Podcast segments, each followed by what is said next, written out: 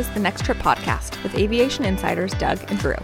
Together, with more than 40 years of industry experience, they are creating a network for other av geeks and travel enthusiasts to obsess about all things aviation. All thoughts and opinions are their own. Good day and welcome to Boarding Pass 199, operating on September 18th, 2023. This is Doug, an airline pilot. I'm here with my buddy Drew, an airline ops manager. We're here to discuss aviation topics from an industry insider's perspective. If you can't hear it in my voice, I'm hoarse, I sound tired.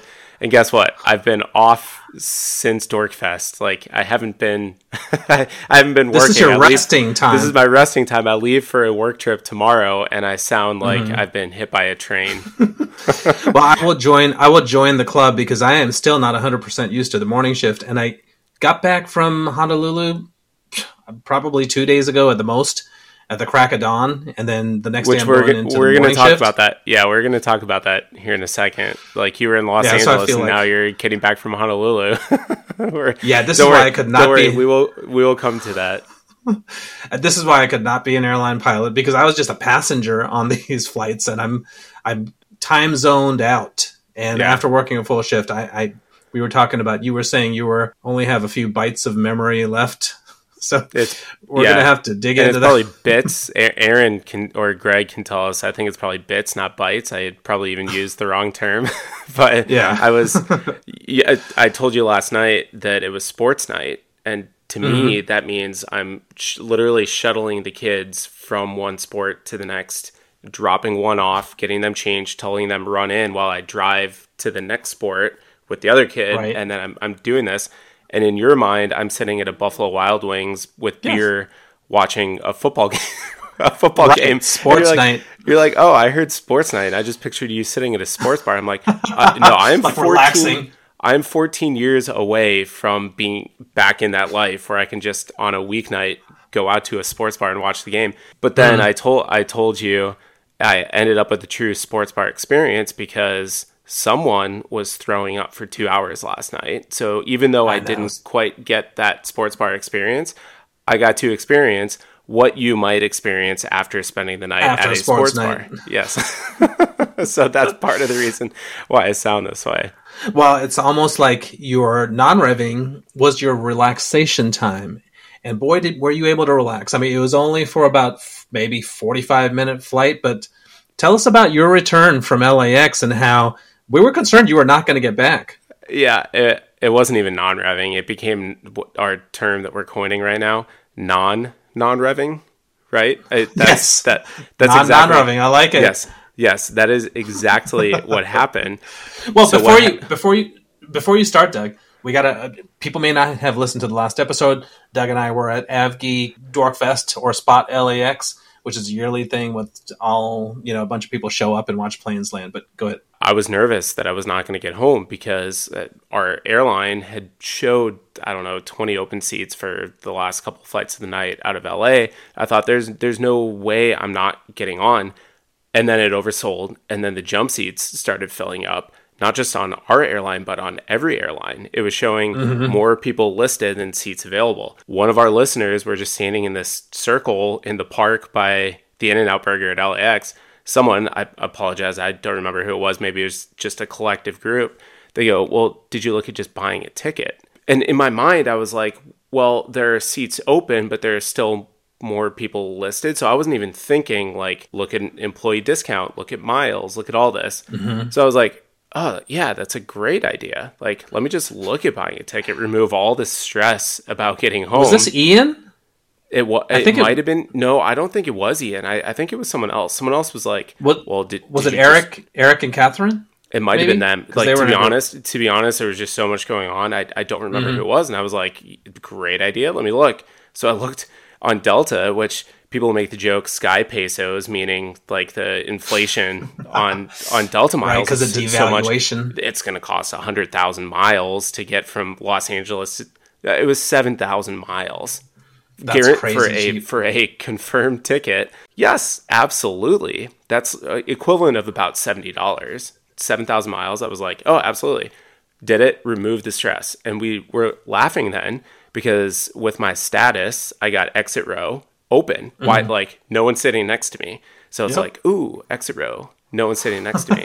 And it, then keeps, a it kept getting better and better. it, it did. We call this my rags to riches non non rev trip because I got a note like we're just chatting with people and notification on my phone and I look and it's like you've been upgraded to Comfort Plus, which is the extra mm-hmm. legroom seats, comes with free drinks. And I was like, wow, for seven thousand miles. for seven thousand. I was like, this is great, and that way I'm not like constantly checking the standby list. Like, am I going to get on? And with the jump Right. seating thing, I can't really go to the club before we go. There, there's a whole like litany of reasons why this was better. And then wh- when I booked it, first class totally full. I was like number seven on the upgrade list. I was like not even worth looking. And then someone asked me, they're like, "Well, did you look again?" Three people had hopped off the flights. There were three open seats, and I was number two on the upgrade list. So I was like, I went from not even like thinking I may not even make it home to now Right. I'm possibly slash probably going to get the upgrade. When I finally said bye to you guys, got to the club, I'm sitting out on the, the sky deck, like eating dinner, having a nice drink, and you guys keep messaging me. You're like, Has it happened yet? Has it happened yet? Has it happened yet? Yeah. And it finally did, and it came through. So I went from jump seat on a Not 730, 737 possibly to Mm-hmm. hey, I'm in first class for the hour flight back home. the rags to riches, non rev. Right, and you let all of us know about it because we saw every step of the way with the glass, the glass of wine, and you had three windows on a 737. It's like, all right, we got it, Doug. You, Well, it. the you three- scored. the three window thing was so funny because uh, we were making fun of. Uh, oh no, I guess Greg hadn't had his no window experience yet. But I was like, hey, this is kind of BS, guys. I only have two and a quarter windows, like Yeah, just rub it in. off, like off the cuff, just mm-hmm. joking. And then I got airborne, re- reclined my seat, and it turned into three full windows. so I was like, hey, I rescind all the bad things I said about this this trip. I now have three full windows. Yeah, no, that was great. That, that was that was a very special AvGeek hallmark, you know, rags to riches story. It was, yeah. That that would be that would be playing like front and center, prime time, Sunday night, Christmas season on Hallmark. Absolutely. uh, well, no, actually, it would be before yours. Mine would be like the precursor to the the Hallmark. You said Yeah. You said Honolulu. You were flying to DC from Los Angeles. I know we Yes. talked we talked last year about you going through Maui care to fill us in what happened this year? We teased it last week. We said triple seven heading westbound. I don't think you flew on a triple seven heading westbound. What happened? Where did you go? Why did you do that? I'm gonna throw our airline under the bus because our airline has this knack for the last two days filling up every open seat. I don't know how they do it. So triple seven going west on our airline, 20 seats open like a couple days before. Wake up at three o'clock in the morning. It's like there's not any seats open at all. Plus there's some non-revs. I'm pretty high up, but still there's a chance we're not going to make it. And we're trying. I'm traveling. So I should explain this. So this has become a tradition last year I went to, as one does, Av Geeks don't just go straight home. If we have time, we connect back to the mainland via Maui. so, so that's what we did last year. I went with uh, Ryan from Fargo and Tanner from Fargo. This year it was Ryan from Fargo again, and Ian joined the club. So hopefully next year you will join it, and our group will get bigger and bigger and bigger. The Hawaii Connection Crew, or whatever we want to call it, Until we just have to Honolulu. charter and charter a Dorkfest triple seven for all three hundred people to to go home via the big. islands.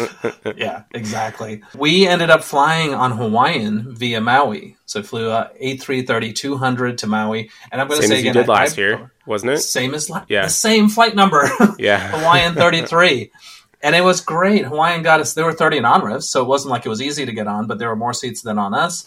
They got us three, three seats together in the four seat section, and we had our uh, rum punches, we had our Hawaiian music while boarding, we had the leis, we had the seats with the palm trees. It was like a whole thing. Was- and, you know, Ian was saying it's almost like being on an international flight hmm went to Maui, and then we made a connection. This is where things got a little rough because we were flying Hawaiian, connecting on a 717, so all three of us are excited. That flight was full. So from the time that we left the mainland, that flight filled up. I lost the game. You know, I lost the amazing race because Ian had a confirmed ticket on that Hawaiian flight. Ryan quickly bought a ticket. We were both quickly, you know, trying to buy a ticket. It's not expensive.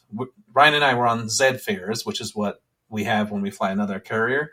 So Ryan was able to quickly get the $64 Z fare. And then when it got to me, it was 129 And I'm like, there's a Southwest flight I can get on in 20 in half an hour. That's $28. The, the true inter island carrier, Southwest, save the day. Yeah, because when you think inter island, you think Southwest.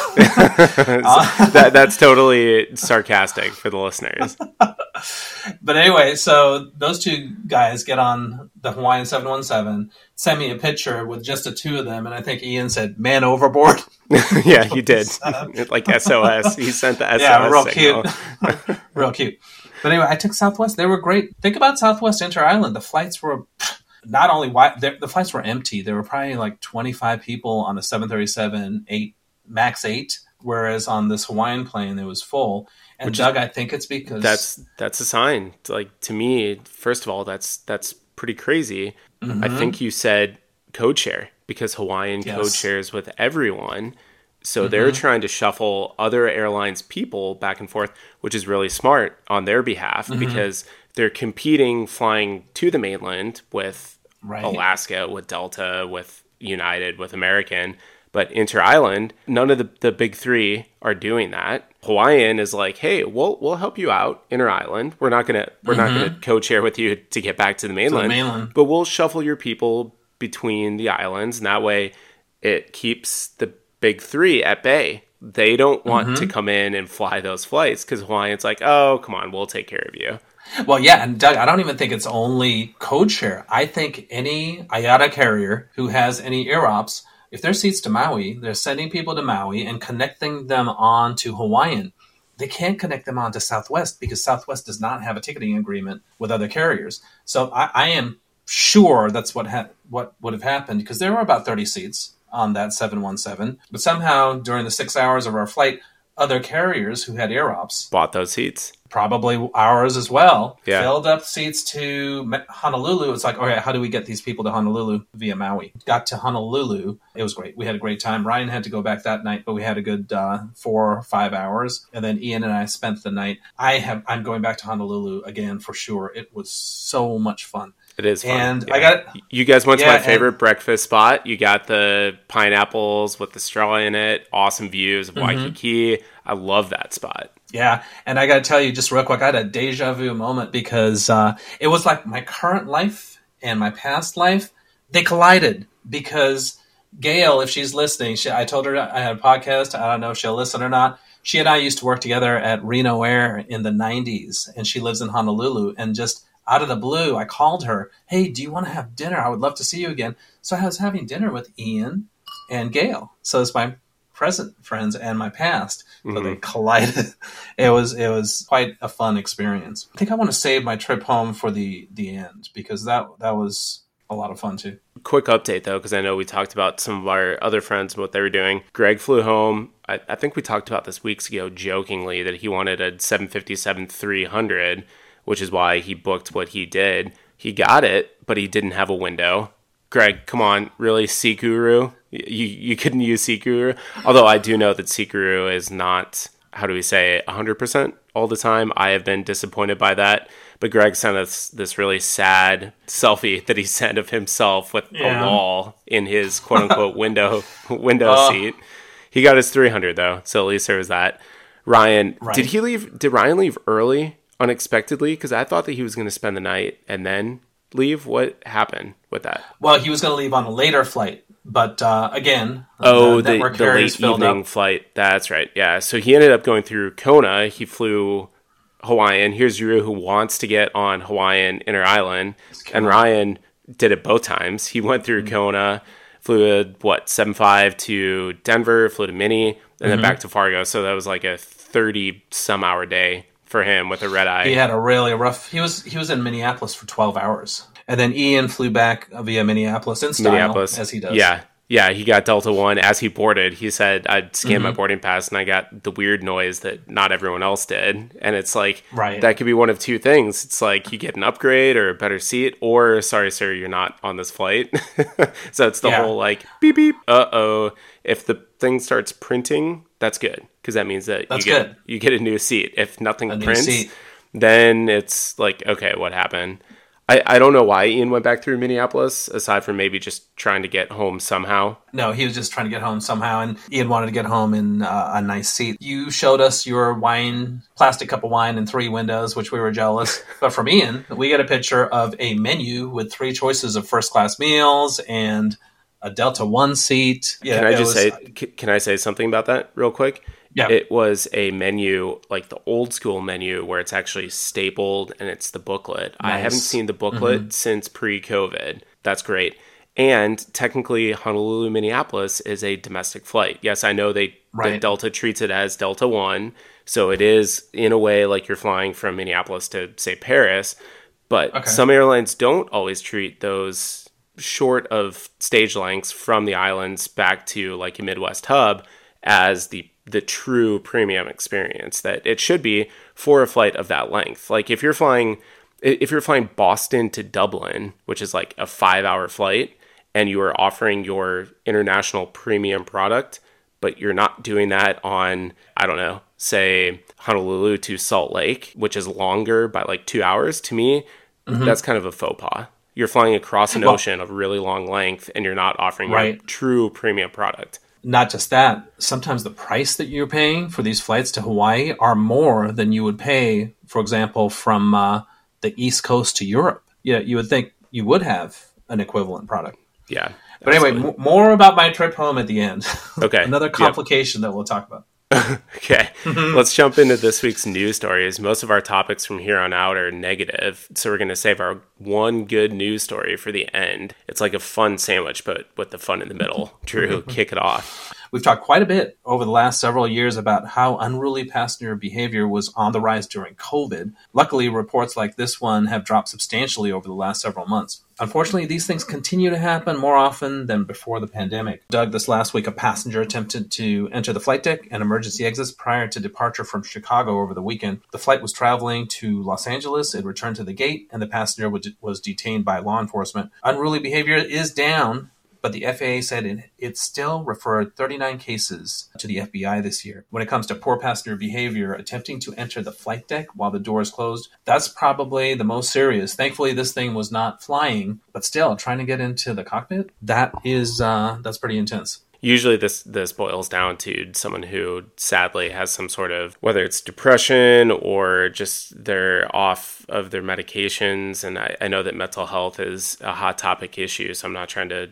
to diminish this at all, but usually it's someone who's just not well and they have some sort of an episode. I, I, I have not heard of anything that's actually malicious in intent, which is a good thing. Right. And as you mentioned, cases like this or cases of unruly behavior, they haven't been in the news the way that they were quite at the height of the pandemic. I think that's a good thing. I think all this craziness of people being locked up and not being able to go places. Mm-hmm. I think it's slowly starting to work itself out. But this is more of a public service announcement to our listeners mm-hmm. and anyone, our listeners, talk to your friends, talk to your family.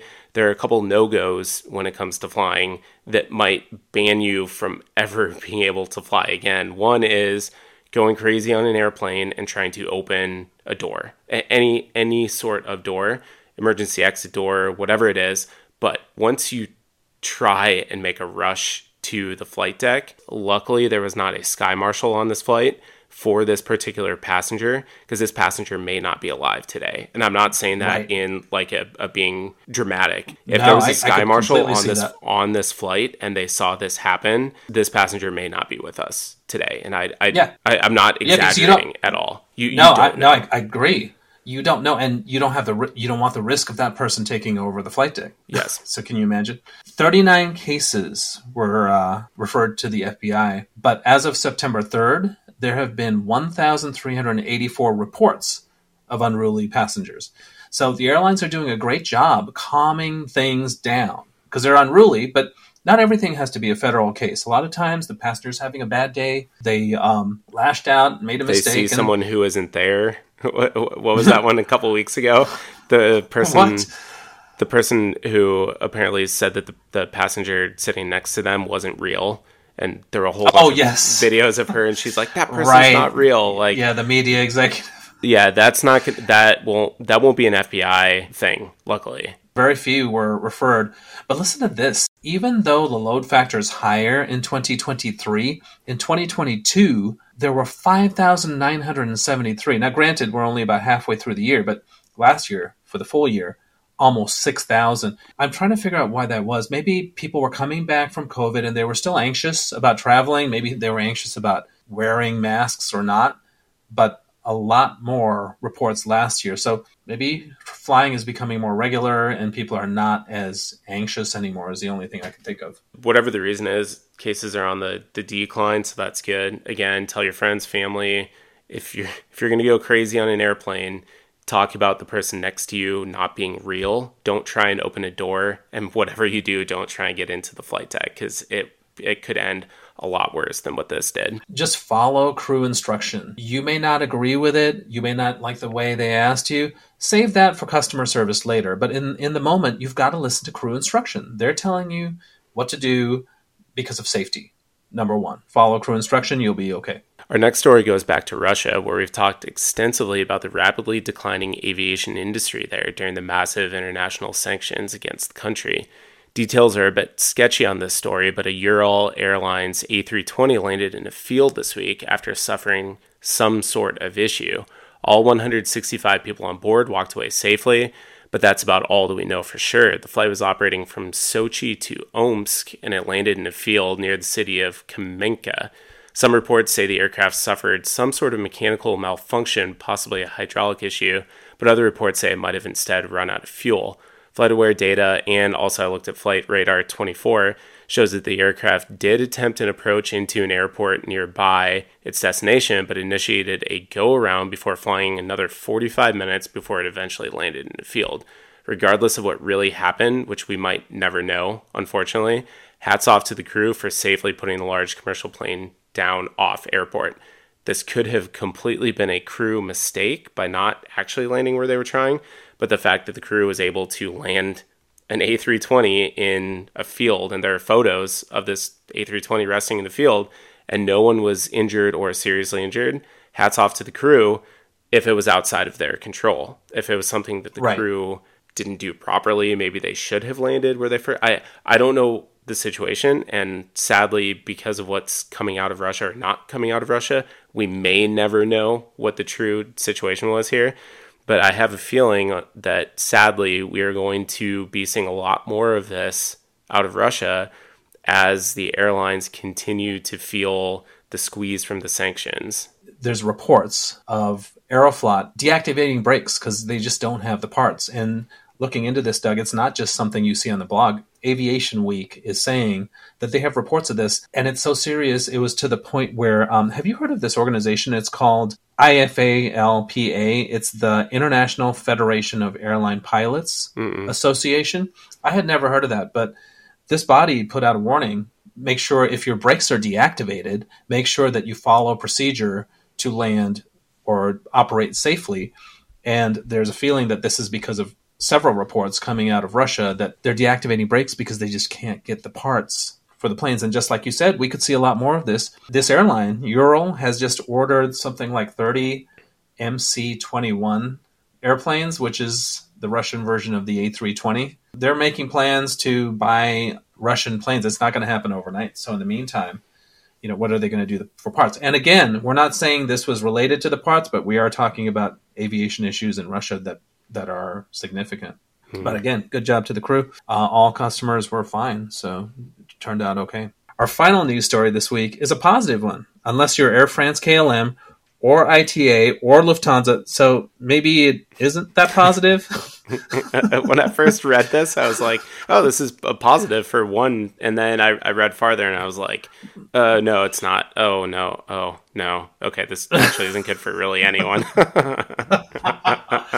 Italian Prime Minister Giorgia Meloni is pressing for Lufthansa's purchase of ITA Airways to be fast tracked, and, and we've we've talked about this. Lufthansa is in the process of buying about 40% of ITA, which is the replacement or which is uh, out of the ashes, if you will, Out of of, ashes. Alitalia. Yeah, that's a better way. Yep. She said something curious is going on. The same European Commission, which asked us for years to find a solution to the Alitalia and then ITA problem, then blocks it when we come up with a solution. So we really don't understand and we would like an answer. Good point. She has a good question. Right? She's trying to bolster the national airline. Here's another company coming in and saying, we're going to invest in it. The European Commission responded by saying they have not received a formal request to approve or deny Lufthansa's 41% purchase of the Italian flight. How, how does this happen? Did they miss an email or did it go into their Yeah. spam folder? I, I, I don't know how. It seems sketchy. I, I, feel, I feel like the prime minister of a country wouldn't bring this up if the proper channels hadn't gone through.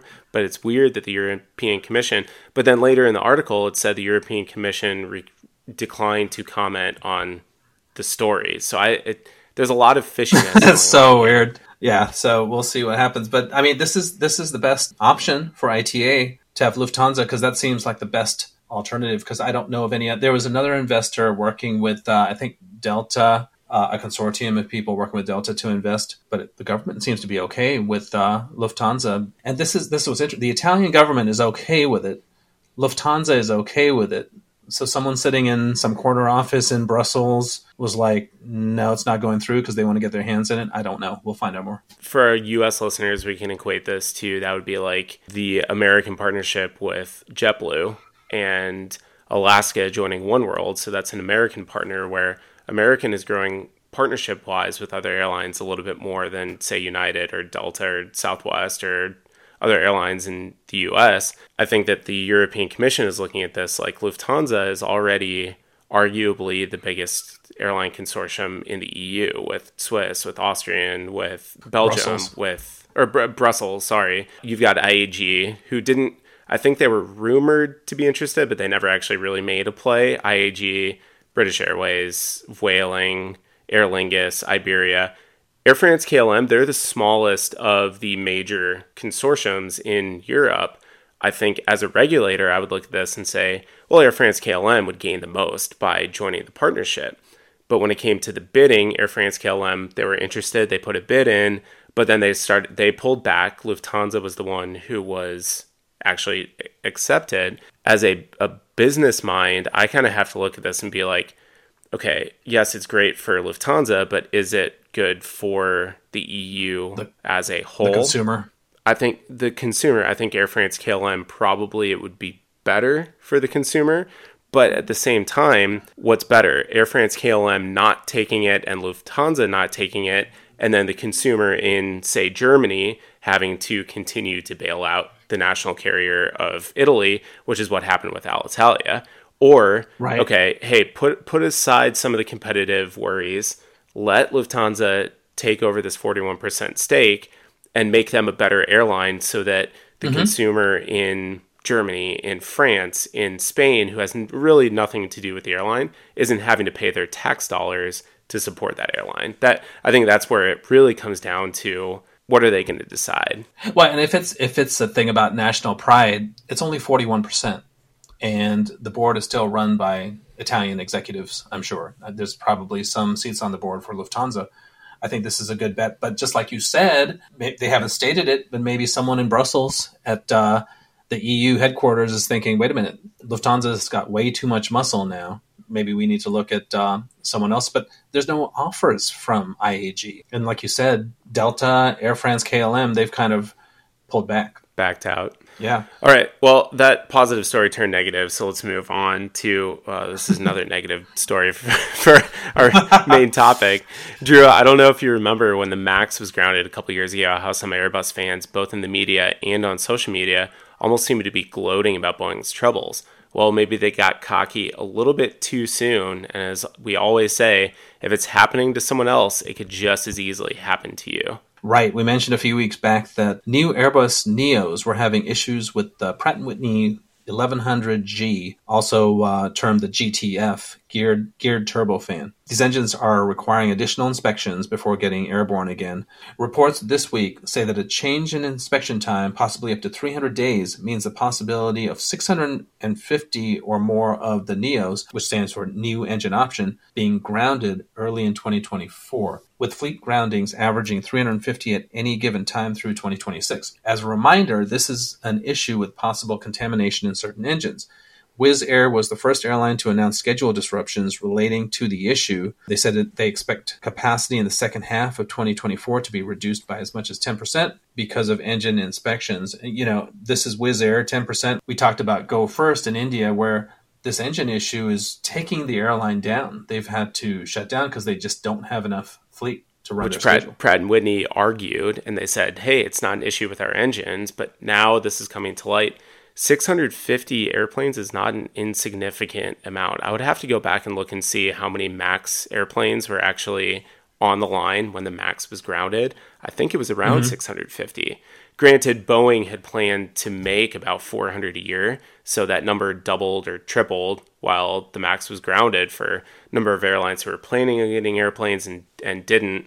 As of right now, Pratt & Whitney and Airbus are saying that all new deliveries are okay that whatever the issue was, they fixed it. This goes back to correct me if I'm wrong, listeners, but I think it was 2015 through like 2020 airframe models, so engine or engine models, engines that were that were produced between 2015 and 2020. Anything that's rolled off the line since then, this issue has been fixed. But 650 airplanes grounded with a 300 day grounding time Drew, when we send our airplanes to C and D check, which are like the heavy checks, if they're grounded for more than a month or two, that is a huge deal That's a huge for the hit. airline. That's a huge hit. And now we're talking so about gonna... possibly nine to 10 months. That's nuts. Well, so this is going to affect airlines' summer schedules. So if you're flying an A320 Neo or A321 Neo, your schedule could be affected because more than likely some of your planes are going to be out of service out of ser- 300 days man, that's that's amazing. Our airline is getting A321s, and that's good to hear that they're saying that this will not apply to new rollouts. We'll see if that's the case. Especially because it's going to be powered by these engines. We'll see. Uh-huh. In another hit to manufacturers and customers, Boeing is embroiled in its own issue again now with the 737 and its CFM engine. CFM and GE Aerospace say that they found falsified documents from one of its suppliers, AOG Technics Limited, regarding 52 parts in the power plant for its 737 engines.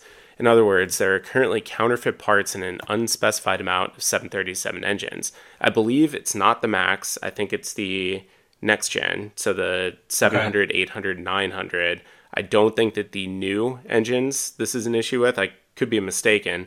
But Southwest Airlines last week announced that it found and has removed counterfeit parts for sure from one of its 737 engines. This is an unfolding story.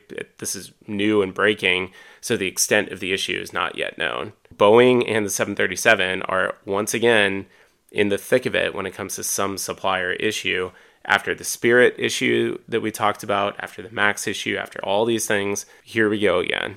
Yeah, exactly. And AOG Technics, that's that's an unfortunate name for aircraft parts manufacturer. Do you know what AOG stands for? You, we hear it a lot at the uh, airlines in airport ops because we have. What do you know what that that means? AOG. It, it means you know to it, me, in coming from military background, it means lots of different things. I'm not.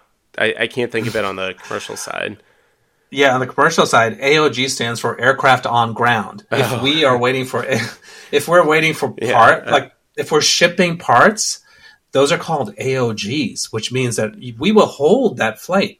So if we have parts coming from stores that are aircraft parts, if they're AOG, that means you hold that plane because there's an aircraft on the ground waiting for those parts. We will delay that. We like we are not pushing without these AOG parts. And here we have AOG Technics, and the aircraft are on the ground because of their parts, not because they're waiting, waiting for their parts. So I don't know if that, I'll have to go back and see what that stands for, but it seems like an unfortunate name. The A220 also has these Pratt & Whitney 1100 engines. I'm hoping the new rollouts don't have the issue. It sounds like they've fixed the issue with the engines in general but eight, some of the A220s are being grounded because of this problem as well. For all the naysayers who say just don't order all of the same airplane. Spread your eggs in multiple baskets. Well, now those multiple baskets are having separate, differing issues. Right. Yeah, exactly. Our ops topic this week is something that's confusing to many passengers and airline employees, travel pros, and pretty much anyone that steps onto an airplane or into an airport. It's also something that we experienced this week.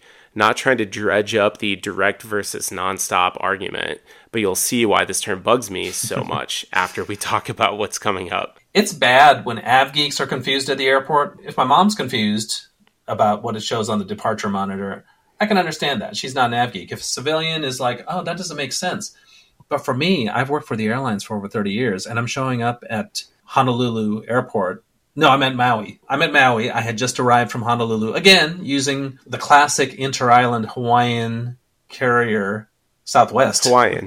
Because they had some. Southwest. Yep. Sorry, I guessed the Yeah. wrong one. So thank you, Southwest, for getting me back to Maui so I can get home because Hawaiian was full eh, because the network carriers Delta had an issue, United had an issue with delays, and I think one had a cancellation. So guess what? We're going to Maui. Everyone's going to Maui. Anyway, so I'm I'm in Maui to make my connection to our carrier to go to to go back to uh, San Francisco and then Washington, and then I look on the screen and it shows my flight 1722 to Washington Dulles, and I'm like, I'm a little bit you know jet lagged and in a daze to begin with. I'm like, did I miss a route announcement? Are we actually flying nonstop to Washington from Maui? For a minute, I was thinking that. Nonstop? And then it, it scrolls and it says San Francisco. So the flight that I'm on, which is a 777, magically, that flight converts to a 737 900 for part two of flight 1722. I understand now. It's like, oh, I get it. It's just uh, a, a uh, direct flight, which we hate. It's a direct flight number. That's all that's it's direct not about. even but per I, and i'm not trying to dredge up direct versus nonstop this still is not even the the term that the airline industry uses for direct. Direct service is you don't have to get off the airplane. The flight number continues on. You make it stop. People get off. People get on. That's direct service. This isn't even direct service. This is No, connecting but it's service. advertised as direct service. but it is So when you buy the ticket, it's it's advertised as a direct flight. So when you pull up flights from Maui to Washington Dulles, this flight is going to come up and it's going to stay one one stop. If you dig into it, you will see that it's different aircraft. So this story it gets even more con- as if that wasn't enough confusion. I'm on standby. I have to wait. So an hour prior, our airline is really good. Like automatically, it'll give you a seat. So an hour prior, boom, I get the message. Hey, great news! You have a seat on flight 1722. Not from not from Maui to uh, San Francisco, but from SFO to Dulles, and I I have seat 39 Lima, and I'm like, this is so this is so, so wrong in so many ways because that flight they wouldn't be clearing standbys yet because it doesn't leave for like six hours from San Francisco, and my seat is 39 Lima, which I'm like. Did we did they make a 737 XWB or some kind of is this like Does- longer I- and wider it's that has a wider because Lima. yeah, because it's A B C D E F. There's no 39 Lima. Even better. So I'm like, okay, this must be my seat on this triple seven. And then I go and look at the triple seven seat map. It shows that seat is open. I am so confused. So I go to the gate and I sent you pictures of uh, the sign scrolling Washington D.C., San Francisco. And I, I go up to the counter and I tell the agent, it's like, uh, I got a little problem. I got a seat, and I'm sure it's for this flight, but it's not showing for this airplane. It shows on the next one. And she's like looking at it, and she has a confused look that I do too. And she's like, I think you broke the system.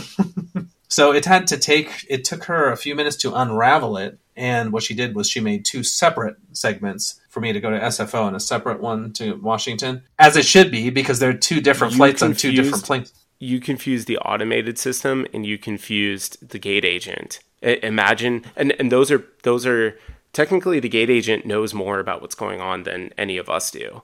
That I operate the airplane, you launch the airplanes, and the gate agent knows more about what's going on.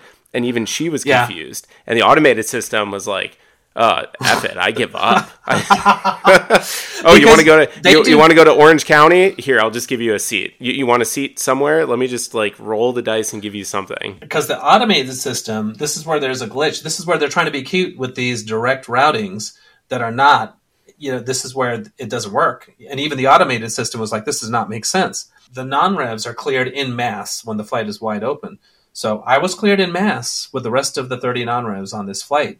And the system was confused, as you said. It's like, uh, he's cleared, but I don't know on which flight, so I'll just pick one. I'll just pick a flight and I'll pick a seat. but anyway, long story short, she fixed it. She got me three seats in the the legroom seats, and it was a great flight back home. Really quick connection at SFO, and I was I was home in no time. But I got to tell you, so I got three seats. I wasn't sleeping going to SFO, but SFO to Dulles, it was night, so it's like okay, I'm gonna try and sleep. And they always tell you these stories. Oh, you got three seats. That's better than first class. No, it's not. Have you mm-hmm. ever tried stretching? Have you tried stretching out in three seats? I'm six feet tall. I don't. I was in a fetal position trying to get comfortable, and right next to the wall, which is where your head goes, there's an armrest. There's not a smooth place to put my head, so I had to fashion a pillow out of some clothes put in a extra bag that I had. Somehow I fell asleep. But for those of you that tell that tell you, oh, it's better than first class. No, it's not. Was the armrest not movable? Not movable. So you had this bar right there that I had to. Are you sure put something soft that? on it? Do you know the trick about where the button is underneath? I checked all that. I have heard about that, so oh, I checked really? under it to yeah. see if there's something. yeah, because uh, but I'm a non-rev. I'm not complaining. For the listeners who don't know what I'm talking about, if you are an aisle seat and let's say your tray table is down, the aisle seats they have to be compliant for passengers with disabilities. All the aisle armrests actually lift up you there's a little button underneath, a finger button. So if I'm sitting in an aisle seat and I have to get up and use the lav and I have my tray table down and I don't want to mess with that, I'll lift the armrest and just slide straight out, stand up, go, keep the tray table down. My drink is still sitting there, mm-hmm. use the lav, come back, and then plop it right back down. So that was a marketing ploy to get people to think that there's direct service from Maui to Washington, D.C. You had something similar, but uh, kind of a different marketing ploy. I did, and it confused us. I ran into a same, we'll call it a marketing oddity that airlines engage in leaving Narita last week. There were two flights on the departure board showing our airline flying from Narita to San Francisco, both departing literally at the exact same time. It was 1500 local. Both flights, both 1500, two different gates. The problem was one of them was a code share, one of them was our flight. And the board, I, I should know that a code share is usually a four uh, four digit with with our our airline number on it. So if you see, you know, XX seven nine four two, you know that's the code share. But mm-hmm. there were so many different code shares that it took like five minutes of staring at the board. Just, and if you if you're right. looking at both San Francisco flights from Narita, you're gonna miss mm-hmm. one of the. So it's like we couldn't even find what the real flight number was Uh, with all the different code shares. So here we are. We and we're having to actually like pause. You spit out a security. One gate is all the way to the left. One gate is all the way to the right. So it's not like we can walk to the window and be like, "Oh, that's our airplane," and the other one is our code share partner. None of that. So we had to like log into our iPads or phones and try and figure out and look at the app like a passenger would to see what gate to go to here we are as the crew operating the flight and we can't even look at the board and be like oh this is the gate that we're supposed to go to. Going back to your mom luckily your mom she's savvy. She travels a lot. She probably would figure it out. A lot of our passengers can't. And, and i understand where like code shares technically are a good thing and they're supposed to make it easier for the customer to be able to book a flight on their particular preferred mm-hmm. airline, but it may be operated right. by someone else and it's a seamless process. Well, but if at the airport the displays do not make that seamless, and I've seen it before, right. I've been in line on multiple airlines checking in, and the people ahead of me mm-hmm. are checking in for like American. Like I'm checking in at the American counter. The person in front of yeah. me is checking in at the American counter, but they're actually flying on British Airways, and they're like, I what do you mean I'm not supposed to be here? I'm supposed to be at a different terminal. I bought my ticket on American. And they're like, well, no, we're showing you're actually on British Airways. We can't physically check you in. You have to check in with the airline of the first segment that you're operating on. So while it's trying to make it easier for passengers, there are times where it becomes really confusing for people who don't know what what these things are. Now, correct me if I'm wrong, but um, our airline has a partnership with a European carrier that uses. They have a code share number on us as far as I know, when the when the boarding pass is generated, it does show our true flight number. Or when we generate a boarding pass for them, it actually shows the flight number, not the code share. So I'm wondering if it's necessary to scroll all these. I guess you know if you're if you're at the ticket counter, you haven't checked in yet, you have a ticket. It's just so confusing, you know. And I I know they it's it some bean counter someplace decided that this was a good thing to do. I, I don't want to say it's false advertising, but it's kind of stretching the truth because on at Washington Dulles, I see Sri Lankan Airlines scrolling with other airlines to mm-hmm. Abu Dhabi or whatever airline they have a partnership with, and it's very confusing. I mean, for a while, I'm like, oh, I didn't know Sri Lankan Airlines flew to Washington Dulles. It's very confusing. I see Sri Lankan. I, I, don't even know. I see Sri Lankan at Sacramento because yeah, because no they're sense. a oneworld airline and they they partner with American on the flight from Sacramento to Los Angeles to mm-hmm. Tokyo where then you actually get on Sri Lankan from Tokyo to Sri Lanka, like to Colombo yeah. from from Tokyo. I, but that I, I think that flight if, begins in Sacramento. Technically, that flight. Right.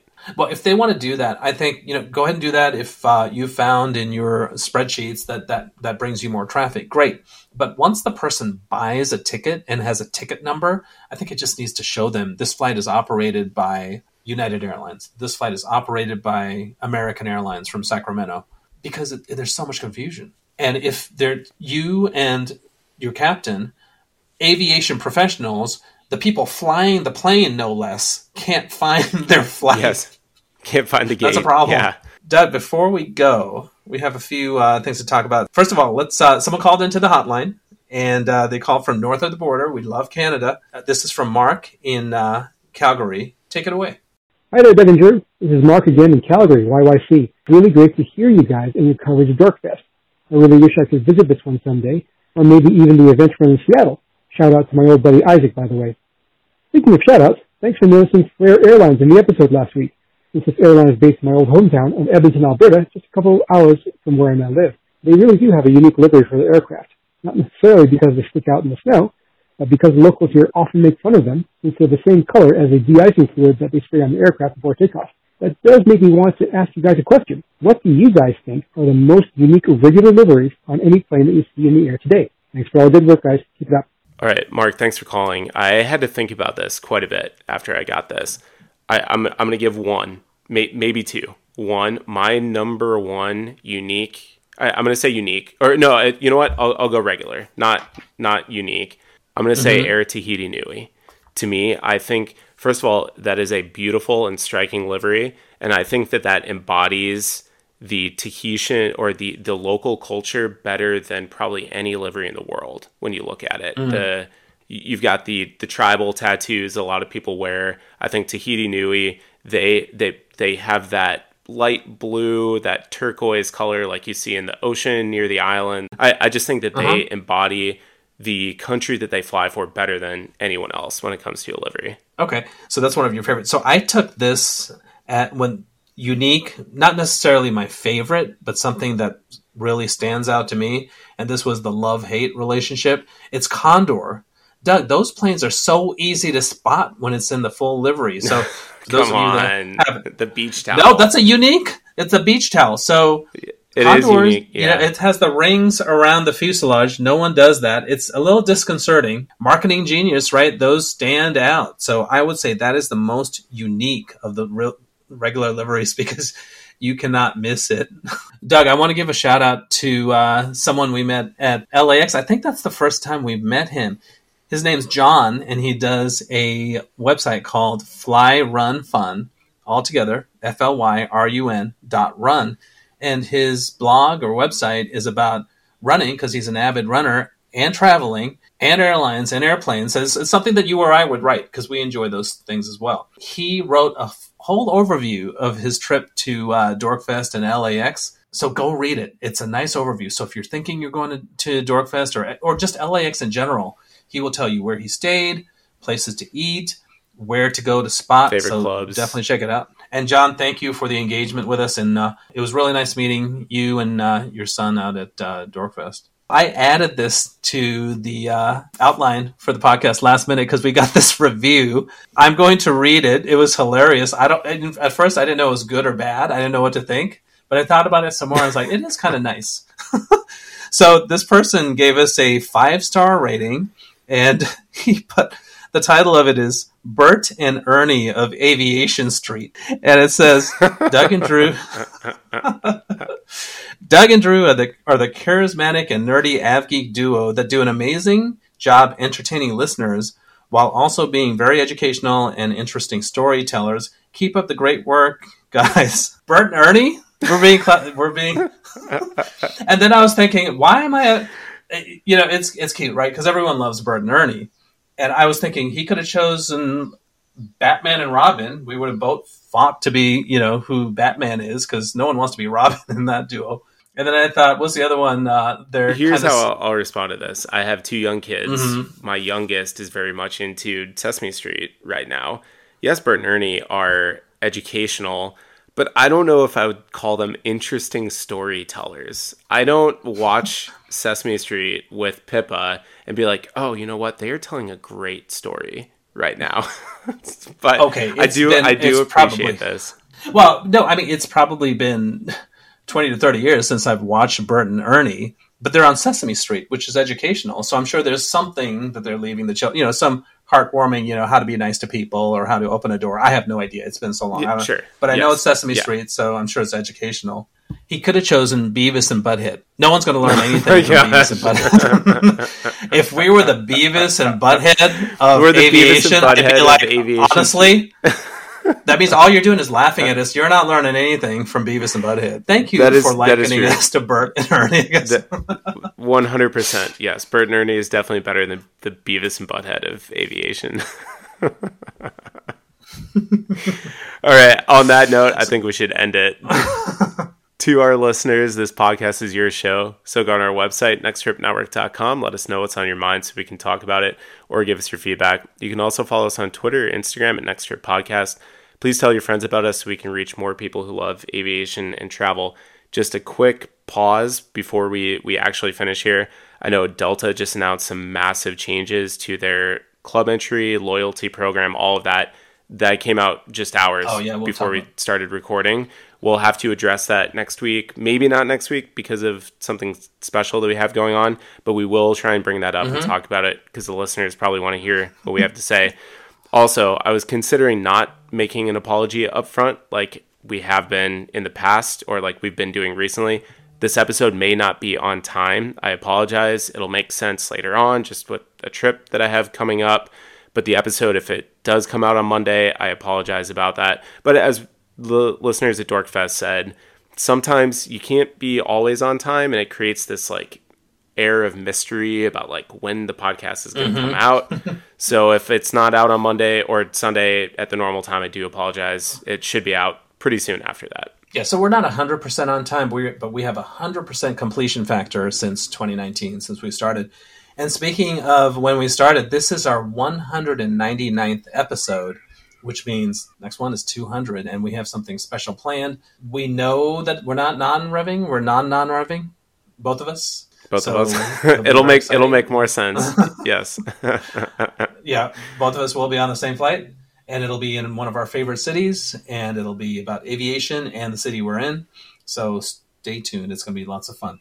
All right, so you can also call us on our Google Voice number to ask a question or just rant about something. The number is 872-529-5620. When calling from the US, make sure to use country code 001 or plus 1 when calling from abroad. Thanks to all of our listeners for your support and for joining the conversation. We'll see you next week for episode 200. And in the meantime, stay aviation tough.